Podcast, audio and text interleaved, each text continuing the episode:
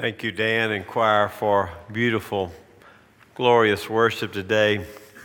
Turn your Bibles again to this very odd passage, seldom preached upon passage about smells and fragrances and aromas and life and death. And I dare say you, have heard very few sermons probably out of this particular passage. Let's, let's read it again. It's so difficult. 2 Corinthians chapter 2 and verse 14. But thanks be to God, who always leads us in his triumph in Christ and manifests through us the sweet aroma of the knowledge of him in every place. For we are the fragrance of Christ to God among those who are being saved and among those who are perishing.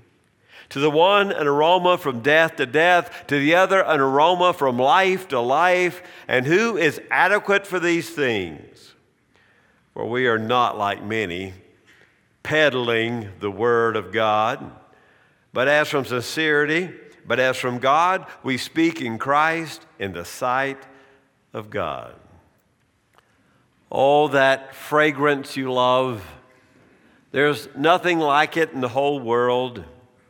What's your favorite smell? That chemical combination that dazzles your olfactory nerve. Is it the salty smell of a sea breeze? You smell it every summer when you're on vacation. It means to you no calls, no decisions, no stress. Do you savor the smell of the sea? Is that your favorite smell? Is it the smell of your dad?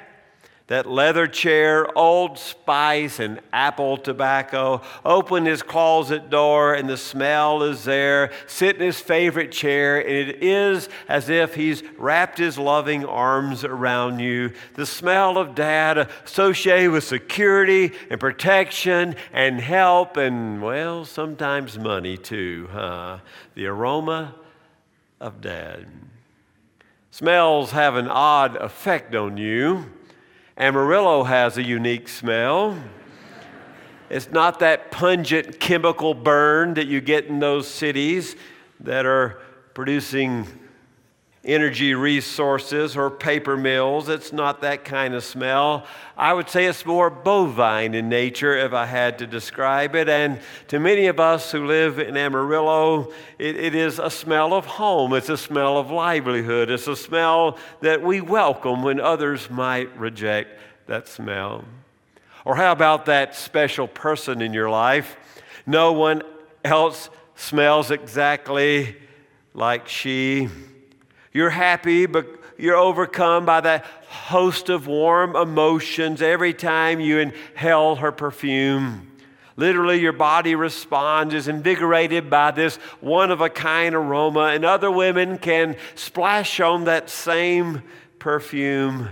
But her chemistry works in tandem with that perfume in a unique blend that represents all of who she is. Well, realizing the power of perfume is really, really old. The wisest man ever to live, Solomon said, and I quote, How much better your love than wine, and the scent of your perfumes than all the spices. Even Solomon loved the smell of perfume. Would you believe making our home smell better is a in 2016 was a 6.4 billion dollar market. How, how long do you watch TV Does somebody has a way to make your home smell better? Marketers try to control our olfactory environment. They have decided that if we experience certain smells, we'll have certain emotions, we'll have behavioral responses that they can actually guide and predict. If you go to the Cineplex, what do they want you to smell? Hot popcorn, right? Because then they can sell you a bag and it's about the price you make monthly installments and you'll get that popcorn paid for. Don't you dare order a large drink with that because it'll be a 30 year plan. There you go, popcorn. If you go into Lowe's, where they want you to smell? Fresh cut lumber. Now, you may never hear or see a two by four cut at Lowe's, but it makes you want to dive in the DIY. Well, you want to redo something when you smell sawdust, and it really gets you going. And, well, some of these are easier than others. Starbucks, nobody's going to miss that one, right? At Starbucks, they sell food. Do you ever smell chicken at Starbucks, chicken salad? No. They want you to smell one thing and one thing only, and that is freshly brewed coffee. Nike discovered that they have a certain scent that the stores will put it out around their shoes that you are 80% more likely to purchase tennis shoes with a certain smell that they use.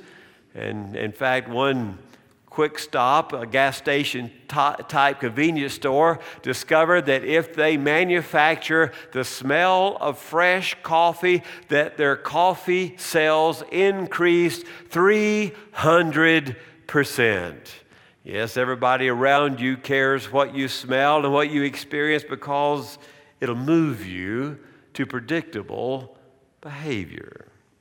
Now, researchers tell us, you may or may not have known this, the smell is unlike your other senses. That 70%, 75% of our emotions and memory are triggered by smell, and our other senses are processed eh, through the analytical part of our, our brain, but our sense of smell goes to our limbic system first and foremost, and so it isn't diverted, it isn't analyzed. We just smell something, and immediately we feel the emotions and the memories of the moment actually found a company called Aromatech that works with businesses to brand their smell. Like every business has a logo. I hope you know ours by now, the little arches. Well, they say that every business and really every person ought to have their distinguishable smell. And so they work with companies. And when you smell that smell, you think about their products and their services. And, well, Aromatech says, let us work with you to manufacture that one and only aroma for your business. New car smell. You ever smelled that? That's not just the leather, it's a little additive there, and it lasts about six weeks after you buy the car, and it's there to influence you to buy. If Aromatech sat down with you and your family and said, Well, for the Smith household, for the Johnson household, what's the smell we want to achieve? What represents you best? What would it be? Well, you might say there'd be too many smells that all run together. Not so, says the University of New York. The Science Journal, they published an article that says that your nose can distinguish a trillion different smells. A trillion different smells. Don't miss it, guys. March the 31st is National Fragrance Day. Don't, don't miss, that's just around the corner. Not everybody is happy about the importance of smells all the way back to the first century. The Roman writer Pliny the Elder, he raged against perfumes. He says, Ladies, if you buy pearls, you can give pearls to your heirs. And even if you buy clothes, your clothes will last a long time. But the moment you open the perfume, it is spent that very hour. So it's the most superfluous purchase available, said the first century writer.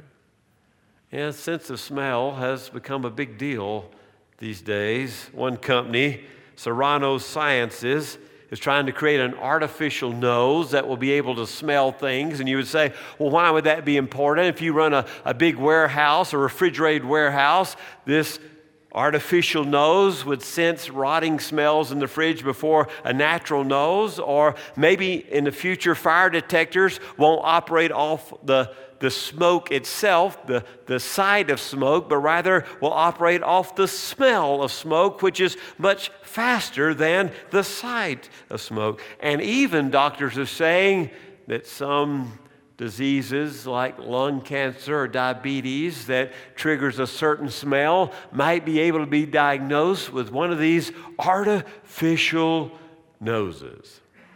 Now, this is the wildest thing I discovered about smell this week. Well, there's a company called DigiScents. They want to put something on your computer. It's somewhere between a speaker and a printer. So, ladies, you're browsing Amazon or whatever you shop for a perfume, and you say, Wonder what that smells like. They try to describe it, but you click on the button, and there your iSmell emits the smell of perfume. And you can say, That's for me, or That's not for me. Can you imagine watching a Wendy's commercial? The fries are shown, but in your iSmell, you actually smell the fries. Get into your car and go immediately and buy the fries the new leather smell on the car commercials. You see, we could experience things in a whole new way with the iSmell when it becomes popular. Well, you see how powerful it is. And then there's the Proust effect named after the famous novelist who was plunged back into his childhood by the smell of a cookie dipped in tea. Smells are that way. You go over to your friend's house, you volunteer to wash the dishes, you're washing the dishes, and your eyes tear up and you don't know why. It makes you think of your grandmother because your friend you just discovered uses the same dish soap that your grandmother used, and all the memories of your grandmother come flooding back. Why all this about noses and smells and aromas and fragrances. Paul is talking about fragrance here. He uses the word aroma here. In Paul's mind, of course, is deeply embedded his sense of Jewishness, his Jewish ancestry. And when you read the Old Testament, where's the nose? It's on God. God in the Old Testament, over and over again, is a God with a really big nose who's in heaven and he inhales the sweet savor of the sacrifices of his people. God is the breathing God, the smelling God of the Old Testament. Think back to Genesis chapter 8 after the flood. Noah builds an altar, and we're told in Genesis 8 21 and the Lord smelled the soothing aroma, and the Lord said to himself, I will never again curse the ground on account of man. God smelled the sacrifice from Noah. Or in Exodus 29, it's much the same. Speaking of the sacrifice, God says, You shall take them the, from the hands of the people and offer them up in a smoke on the altar on the burnt offering for a soothing aroma before the Lord. It is an offering by fire to the Lord. Exodus 29 25. The same thing again in Numbers 15:3. We could play this game a long time. God cares what smells come to heaven, and He wants the savory, sweet smell of the sacrifice, which says to God, I live in covenant with these people. They are sorry for their sins. They have sacrificed to me, recognizing me as creator, and they live in covenant with me. In Revelation, the prayers of the saints are so sweet smelling to God that He sends the angels and says, Collect those in some bowls. Collect the, the aroma of the prayers of my people in bowls. Well, look at chapter 2, verse 14 again. But thanks be to God. All of a sudden, the tone changes for the apostle. It is characteristic of Paul sometimes to be riding along and then all of a sudden he flips over to a, a hymn like language. That's what we have here. But thanks be to God who always leads us in the triumph of Christ and manifests through us the sweet aroma of the knowledge of Him in every place. Christ always leads us in that triumphal parade is a picture of a victorious Roman general. Now, here's your background to this text about fragrance and aroma. It's two. One, it's God in the Old Testament breathing in the sacrifices, the sweet aroma from the hands of his priest, a gift from his people. The other image is the Roman general who's gone out and conquered another people, another warring people, and he's been victorious, and he's coming back with all those enslaved behind him. He has the, the large balls of incense, and they're swinging them in a religious like way back and forth. And so there's this parade of victory with the aroma of the win of the Roman general, and all the captives are chained behind, coming in the smell of the sweet spice. The captives, unfortunately and brutally, were most often slaughtered in honor of the victorious general. And so that smell of the aroma of the parade of war was a smell of victory to the Romans and a smell of death to the defeated soldiers. Notice that's what he says here in verse 15. For we are a fragrance of Christ to God among those who are being saved and among those who are perishing. To the one, it is aroma from death to death, the captive prisoners. To the other, it's aroma of life to life. You see, the same incense represents two different things. Those in the city of Corinth had said to Paul, Because you suffer, you're not really an apostle. Because you struggle sometimes and don't have all the power, Paul, you're not really a true apostle. And in 1 Corinthians chapter 4, Paul corrects him, verses 9 through 13, and he says something like this For it seems to me that God has put us apostles on display at the end of the procession, like men condemned to die in the arena. We've made a spectacle to the whole universe, to angels as well as to men. We are fools for Christ, but you are wise in Christ. We are weak, but you are strong. He's getting sarcastic. You are honored, but we are dishonored to this very hour. We go hungry and thirsty. We are in rags. We are brutally treated. We are homeless. We work hard with our own hands. When we are cursed, we bless. When we are persecuted, we endure it. When we are slandered, we answer kindly.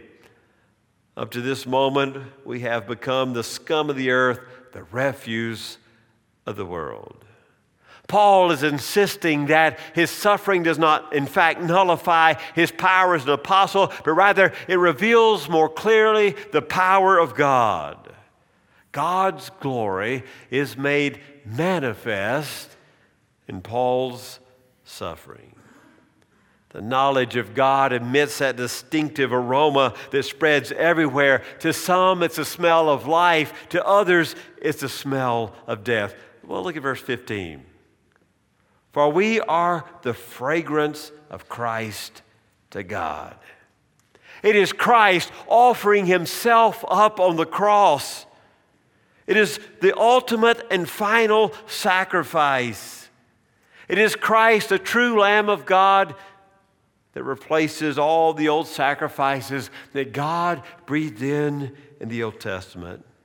Ephesians 5 2, Paul writes it this way Christ loved us and gave himself for a fragrant offering. Christ loved us and gave himself, what is this to God? A fragrant offering of sacrifice to God. Ephesians 5 2. Paul is saying, We are the aroma that belongs to Christ. Paul and his fellow workers were agents who spread the fragrant odor that emanates from Christ. You and I should live our lives in such a Christ like fashion. Our demeanor, our behavior, our grace that people say when we walk by, is that the fragrance of Christ? Ever open that refrigerator door and go, man, do you smell that? Something stinks in here. We've got to clean out that refrigerator. A bad smell can really turn your stomach. I had one friend who went on a honeymoon and came back, and Well, his car just kept stinking. It kept stinking, stinking. He washed it out, he vacuumed it out, it kept stinking. He was just desperate. His car was ruined. And so he, he finally took the front seats out. It seemed to be the area of the smell, and he flipped it over. And his groomsman had taped fish to the bottom of the, of the seat. And now, fish doesn't smell good when it's fresh, so you imagine in the sun in the hot car and the fish now two weeks old, and don't do that to anybody on their car, but, but that's what they did. Wow, the stink of that fish. According to a nationwide survey, the worst odor that we can come up with is that of a skunk. That is supposed to be number one. Rotten eggs is number two. And dads will agree a dirty diaper is number three. That's the order of terrible smells. In fact, Pam Dalton and her team at Monell Chemical Scent Center in Philadelphia are looking for the world's worst odor. They say when you need crowd control, don't tear gas them. You just shoot out this stink bomb and the crowd will clear because it is, it is so terrible they're looking for it. Sometimes I fear we're pretty smelly ourselves. Maybe we're not patient or kind or loving or forgiving. Maybe it's the blast of our quick temper at work. Maybe we've, it's our ingratitude to the kindness of those around us. Maybe it's our pride, maybe it's our jealousy, maybe it's our lust, maybe it's our materialism, but it stinks. And when the world walks by, what kind of aroma do they receive from you? Are we indeed, verse 15, we are the fragrance of Christ. If it smells bad, you won't buy it, and neither will anybody else.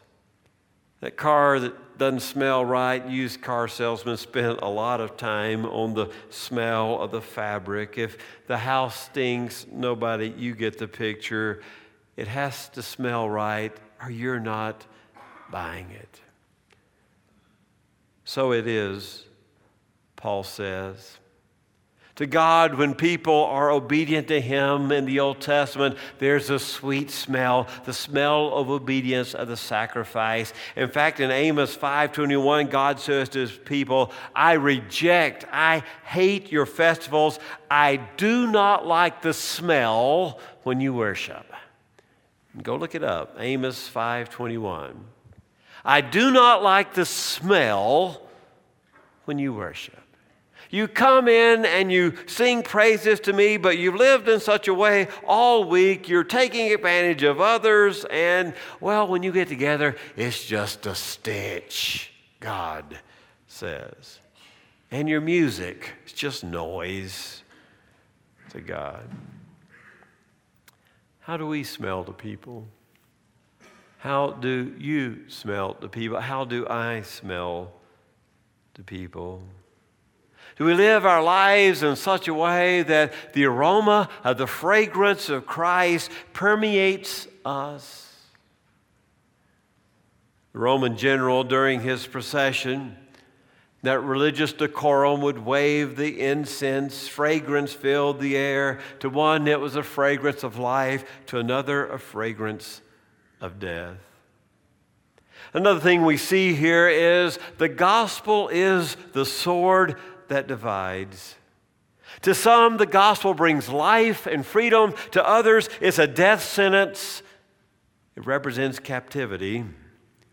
The effects, the aroma are twofold, Paul says. It is life or it is death. It's like the Roman general coming in. Some people smell that fragrance he's burning and go, Man, we've been victorious again. And the others in chains behind say, We're about to die. 1 Corinthians 1:18 Paul says the same thing another way. For the word of the cross is to those who are perishing foolishness, but to those who are being saved is the power of God. What is the gospel to you? Foolishness or the very power of God itself? How we respond to the preaching of the gospel determines our eternal fate life or death saved or perishing. Paul is saying something like this I don't smell sweet to everyone, but don't dismiss me. The apostle says that he's carrying around on him the death of Jesus. And only those who are perishing are repelled by the message and the messenger. But to God, it is the sweet aroma of the sacrifice of Christ. To those who are being saved, is a reminder that God has assured them. If anybody in Corinth is taken back by Paul's thorn in the side or his suffering, then they have not fully understood the significance of the death of Jesus. He finishes in verse 17. We don't peddle the word of God like others. Those who are peddling wares, they've got to adjust what they're selling to meet what you want. Paul says it's not that way with us. We're not changing the gospel story. Anytime, congregation, that we or the church at large is tempted to sugarcoat the gospel, we have made a terrible mistake. It shall always be the fragrance of life to some and the condemnation of death to those who reject it. Just like that incense in the Roman parade victory or defeat. How does the gospel smell to you today? Have you embraced the gospel with its story of life and hope, its story of victory in Christ Jesus? Or have you this morning rejected the gospel of Christ, the good news story? Have you rejected the people of Christ, the church, the bride of Christ? Does it all stink to you this morning? It's one or the other. The gospel divides all humanity. And not only how does the gospel smell to you, but how do our lives smell to others who need to be drawn to the gospel? How do we as a, a church, when we gather in worship this morning, does God say, I can't stand the smell? It is a stench to me when you worship? Or does God breathe in the aroma of our sincerity as the acceptable and pleasing sacrifice? When you walk by, do people say, Well, there, I really do sense the fragrance of Christ? How do we smell? How do I smell? How do you smell to God? And how do others around us take in the whiff when we walk by? The scent of the crucified Christ. The smell, the fragrance of life and salvation, or the stench of death. The fragrance of Christ. There is no aroma like it. Let us pray.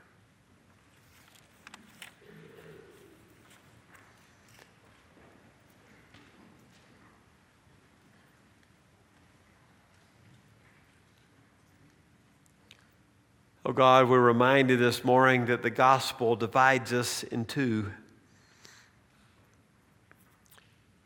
We're either part of the victory parade of the resurrected Jesus, or we stand condemned by our own rejection of the gospel, the good news, the hope, the resurrection, the church, the people of God. It's up to us. The gospel has been preached this morning, O God, and there are only two possible responses it lifts us to life, or it damns us to death because we reject it. And God, may we ponder anew this morning how our own lives either draw or repulse others to your kingdom and to your people. And may you receive the fragrance of our worship this morning as a sweet savor. Amen.